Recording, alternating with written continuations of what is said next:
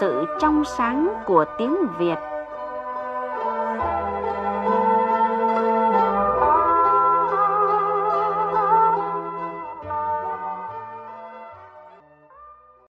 Thưa quý vị, thưa các bạn, trong kho tàng dân gian của Việt Nam có rất nhiều kiểu chơi chữ khác nhau.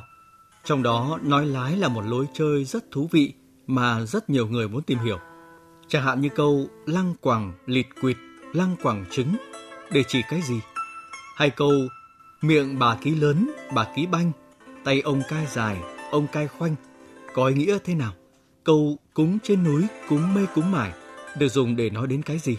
Rồi câu cú trong nhà, cú ra cú hãi có thực sự để nói về con cú hay không? Trong chương trình hôm nay, chuyên gia ngôn ngữ, phó giáo sư, tiến sĩ Phạm Văn Tình sẽ giúp chúng ta tìm hiểu về nói lái và một số câu đố dân gian theo cách nói lái. Phần cuối chương trình trong tiết mục đi tìm điển tích, mời các bạn nghe giai thoại về cách nói lái của trạng trình Nguyễn Bình Khiêm. Bây giờ xin mời biên tập viên Lê Hằng bắt đầu cuộc trò chuyện. Xin chào quý vị thính giả, chào Phó Giáo sư Tiến sĩ Phạm Văn Tình. À, cảm ơn ông đã nhận lời tham gia chương trình hôm nay ạ. Xin chào chị Hằng và xin chào tất cả các thính giả của Đài Tiếng Nói Việt Nam.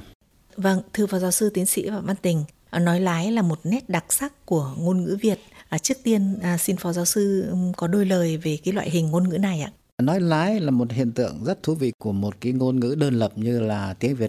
Thì đó là một cách nó khác đi một cái tổ hợp hai hoặc ba âm tiết và bằng cách chuyển đổi riêng cái phần phụ âm đầu hay là phần vần hoặc là thanh điệu tạo ra được một cái từ mới bông đùa châm biếm hay là vui vẻ nói lái người ta có thể hoán vị các âm đầu hoặc là hoán vị các cái phần vần và thay đổi thanh điệu tạo ra được một hiện tượng từ tạo một cái hiệu ứng ngữ nghĩa và sinh động hơn quả thật là rất thú vị thưa phó giáo sư thính giả Nguyễn Thanh Quyên ở Hà Nội à, cũng quan tâm đến câu nói lái và có thắc mắc về một câu đố mà theo chị là có liên quan đến cách nói lái như thế này ạ. Có một câu tôi thấy khó có thể luận ra, đó là câu ờ, lăng quẳng lịt quịt lăng quẳng trứng. Ở đây người ta hỏi là cái gì nghe rất là lạ tai, gần như là không có ý nghĩa. Tôi nghĩ rằng có lẽ đây là một câu có sử dụng cách nói lái nhưng mà khá là khó luận. Xin chương trình có thể giải thích giúp tôi. Lăng quẳng lịt quịt lăng quẳng trứng Ờ, đúng là nghe rất lạ. Vậy cô đố này là về cái gì thưa phó giáo sư? Lăng quẳng lịt quịt, lăng quẳng trứng. Nghe rất lạ. Nó là một cái câu nói tương đối dài. Chứ còn bình thường khi nói lái thì nó chỉ có hai ba từ thôi. Đấy là một cách dẫn dắt nói lái. Tức là từ một cái từ nghe rất lạ, như là lăng quẳng liệt quỵt. Sau đó thì người ta lại nói sang lăng quẳng trứng. Nói lái thành là lưng quần trắng. Thì lưng quần trắng lại là một từ có nghĩa. Thú vị của dân gian là họ đã dẫn dắt một sự tình nào đó, ta tạo ra được một tổ hợp. Nếu sử dụng cái thủ pháp nói lái, ta sẽ tìm ra được một cái từ mà người ta đang định nói.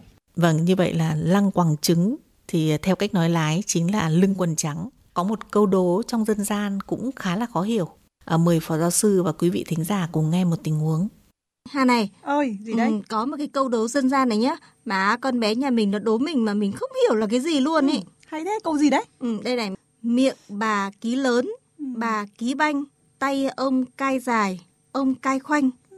Đấy, cậu có hiểu câu nói này nói về cái gì không? Lạ lạ thế nào ấy? Ừ, chúc cha chúc chắc. Ừ, miệng bà ký lớn, ừ. thì bà ấy banh ra này. Ừ. Tay ông cai dài thì ông ấy khoanh lại này. Ui, chả thấy giống đấy, cái gì cả. Khó lắm. Ui, mình chịu. Đấy, chắc ở đây có cái kiểu chơi chữ gì đấy nhỉ? Công nhận khó suy Thật, luận phết đấy. Câu này khó hiểu thế. Vậy có thể hiểu thế nào về câu miệng bà ký lớn, bà ký banh, tay ông cay dài, ông cay khoanh ạ? Miệng bà ký lớn, bà ký banh, tay ông cai dài, ông cai khoanh. Như là một câu đối vậy, rất là chỉnh. Ở trên là miệng, ở dưới là tay, ở trên là bà, ở dưới là ông, rồi ở trên là ký lớn, ở dưới là cai dài. Đây cũng là cách nói lái đó. Miệng bà ký lớn, bà ký banh thì ta thấy rằng là cái ký banh nói lái tạo ra một từ mới là canh bí. Cái món ăn rất thông dụng. Tay ông cai dài ông cai khoanh. Tay ông dài thì ông khoanh lại thôi. Thế nhưng mà cái từ cai khoanh trong cái tổ hợp từ thủ pháp nói lái thì sẽ tạo ra một cái từ mới là canh khoai. Vâng đây cũng đúng là một câu đố theo kiểu nói lái và ý nghĩa của nó là canh bí và canh khoai à, xin cảm ơn phó giáo sư tiến sĩ phạm văn tình trái đất rộng bao thứ tiếng ia tiếng nhà Việt quê ta chương trình giữ gìn sự trong sáng của tiếng Việt phát sóng lúc 6 giờ 30 phút và 16 giờ 5 phút chủ nhật và thứ tư hàng tuần trên sóng VOV2 Đài Tiếng Nói Việt Nam.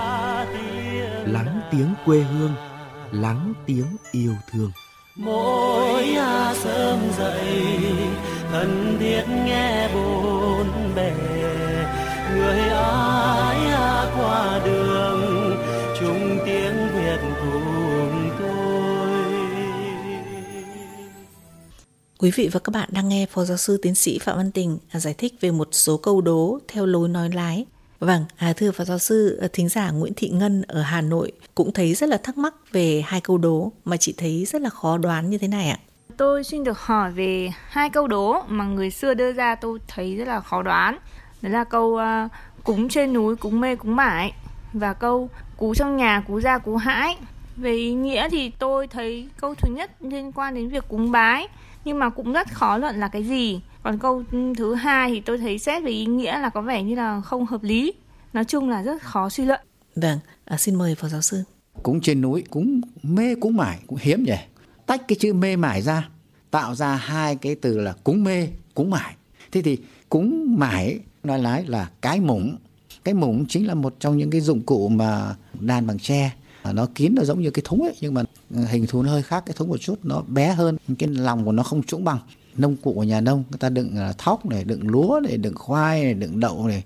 Vâng như vậy là câu cúng trên núi cúng mê cúng bải có nghĩa là nói về cái mùng còn câu cú trong nhà cú ra cú hãi là để nói về cái điều gì thưa phó giáo sư? Cú trong nhà cú ra cú hãi nghe cũng sợ thật. Con cú là một con à, vật mà nó giống như con mèo biết bay rồi nó là độ ở trong các cái nóc nhà hay là cành cây mà ban đêm nó kêu ấy. Và cái tiếng kêu con cú là người ta cho rằng là, là làm cái điểm gở cú ở trong nhà bay ra là cũng lạ thực. Và khi cú ra thì cú hãi. Thực ra thì đấy cũng là một cách ừ, suy nghĩ của dân gian. Thế chứ con cú nó ra ngoài trời nó làm gì nó chả hãi đâu. Thế nhưng mà thế này, chính từ cái từ cú hãi mà dân gian người ta tạo ra biến thành một từ mới bằng cách nói lái là cái hũ. Trong trường hợp này chúng ta thấy cũng là một cách đố đấy. Nhiều khi người ta đố, người ta dẫn dắt để cho người khác phải chỉ ra được câu đố đó nói về cái gì. Cuối cùng đem lại một sản phẩm nói lái điều này làm cho chúng ta cảm thấy tiếng việt trở nên phong phú có một điều gì rất kỳ diệu. Vâng đây là một câu nói lái và đáp án là cái hũ. Khi mà nghe giải thích thì mới thấy thật là đơn giản rất là thú vị. À, xin trân trọng cảm ơn phó giáo sư tiến sĩ phạm văn tình. Đi tìm điển tích. Mời quý vị và các bạn nghe giai thoại về cách nói lái của trạng trình Nguyễn Bình Khiêm. Trạng trình Nguyễn Bình Khiêm trước khi mất có làm một tấm bia và căn dặn con cháu khi nào ông chết thì đem chôn trước mộ. Tấm bia được khắc chữ bên trong, nhưng Lệ Sơn bít kín ở bên ngoài. Sau đó chừng 100 năm, cha con ông Khả trong làng đem bò tới thả cho ăn cỏ gần chỗ phần mộ của trạng và lại buộc dây vào bia mộ của ông. Hôm đó nhằm lúc trưa nắng, vì quá khát nước nên đàn bò thi nhau chạy tán loạn, làm tấm bia gãy sập xuống. Làng xã hay tin cha con ông Khả làm hư hỏng mồ mả của trạng nên bắt về trị tội. Cha con ông này năn nỉ, xin làng cho đi vay bạc vay tiền làm lại tấm bia khác cho trạng. Làng xã thấy tội nghiệp nên ưng thuận. Sau khi vay mượn và bán hết đồ đạc trong nhà thì chỉ được có một quan tám để tiến hành sửa chữa.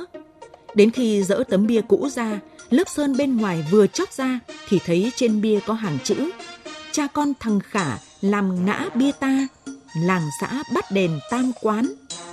Thì ra ở đây tam quán nói lái chính là quan tám. Đúng như lời tiên tri của Trạng Trình đã đưa ra cách đó 100 năm. Quý vị và các bạn thân mến, nói lái là một cách nói rất đặc biệt và thật thú vị trong ngôn ngữ của người Việt – Nói lái được sử dụng rất nhiều trong các ca dao, tục ngữ, câu đố, câu đối. Nó cũng đã đi vào các giai thoại và được những bậc kỳ tài như Trạng Trình, Trạng Quỳnh sử dụng và tồn tại đến ngày nay. Chương trình giữ gìn sự trong sáng của tiếng Việt xin được dừng tại đây. Hẹn gặp lại quý vị và các bạn trên sóng VV2 và trực tuyến trên trang web vv2.vn. Thân ái, chào tạm biệt.